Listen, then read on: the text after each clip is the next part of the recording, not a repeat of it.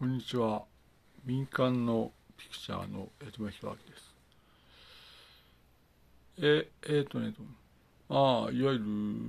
それはさ、と。うん。えっ、ー、と、まあ、あのね、と。まあ、正しいか正しくないか事、実関係は全くわからないんですが、本当本当にね、と。正しいか正しい情報か全くわからなかったんですが、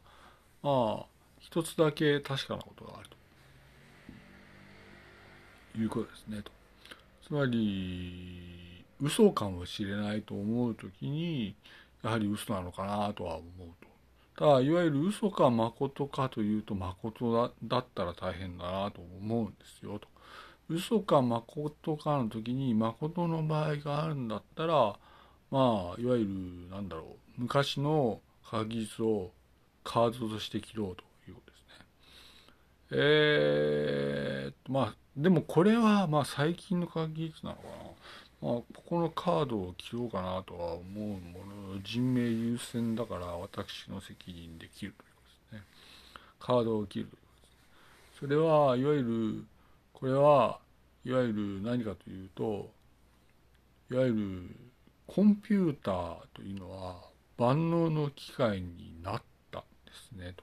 いわゆるこのパンデミック戦役の間にコンピューターというのは万能の機械になっております。そのためにコンピューターは概念上あらゆることができます。できるんですねと。つまり日本が旧型の電気機器を使うのは人間が開発したコンピューターでありこのコンピューターで人間にあらゆることができるのでいわゆる万能のコンピューターを持った人類であると自覚していただきたいですね。これはカードとして切るんですがコンピューターは実は万能の機械でございましてあらゆる意味であらゆることができるんですねと。それは多くの人が努力してそうなったんですが実は想像しうる限りのことは全て万能のコンピューターでできるんですねと。それで私たちは旧型の電気機器を選択し必死に周知をして旧型の電気機器にとどまったわけですねと。そういうことですと。そうするといわゆるあらゆる意味であらゆることができる電気機器を私たちは持ってるんだと認識されてくださいと。今日のまあケースですね今日のケースで考えていくとパンデミック戦役中に成熟された電気機器はですねいわゆるあらゆる意味で人類を守る機器にまでいわゆる昇華されていわゆる現在過程にあると考えてください。それでいわゆるそのがんであるとしますねと。これはいわゆるがんであるとするとえー、がんの摘出を適切に行った後にいわゆるあらゆる意味で万能であることになったコンピューターによって実は摘出した部位の再建が完全にできるということですね。できますよと。